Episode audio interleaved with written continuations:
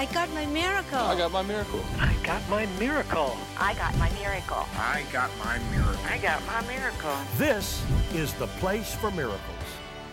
Okay, now today we're dealing with a new season of power coming into the lives of those who sow. Remember, God had given me seven new seasons coming into the life of the sower. He also said those seasons will not come into the lives of those who don't sow.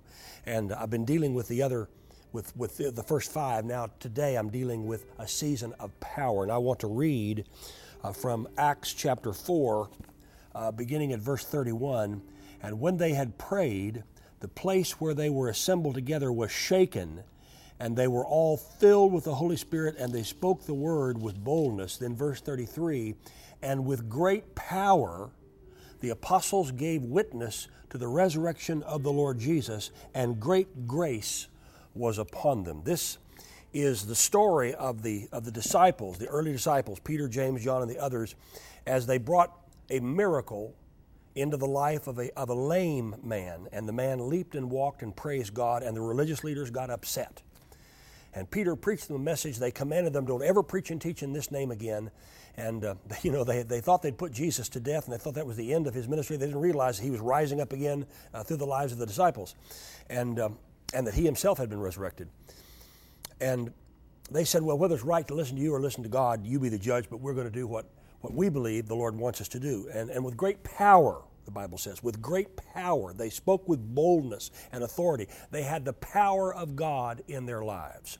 There is a new season of power coming into the life the lives of those who sow. Many today have experienced a season of enduring the attacks of the devil. And it seems that the evildoer, the, the, the devil, is just raging, coming to steal and kill and destroy. But I believe according to what the Lord said to me on my bed, sitting at the edge of my bed one morning at 5 o'clock in the morning, that, that there's a new season of God's power coming. There's a new season of experiencing, I mean, literally experiencing, being permeated by the power of God, like the disciples were. Because God's power is just as much available today in our lives as it was in the days of the apostles.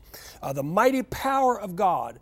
Uh, comes in in a fresh way into the lives of, the, of those who sow in order to destroy the works of the devil. Remember, Jesus said in 1 John 3 8, For this purpose the Son of God was manifested that he might destroy the works of the devil. And we today, like the disciples, are empowered by the Holy Spirit. But I have news there's a new season of power coming into the lives of those who will sow. And the Lord said to me, For those who will not sow, these seven new seasons will not come into their lives. They will not experience a season of abundance. They will not experience a season of joy. They will not experience a, a, new season of God's favor, a new season of God's peace, a new season of God's harvest. They will not experience this new season of God's power in their lives. Only those who sow. And when you sow, you have a Bible right to expect God to use that seed for His glory and then multiply it back to you, good measure, pressed down, shaken together, and running over.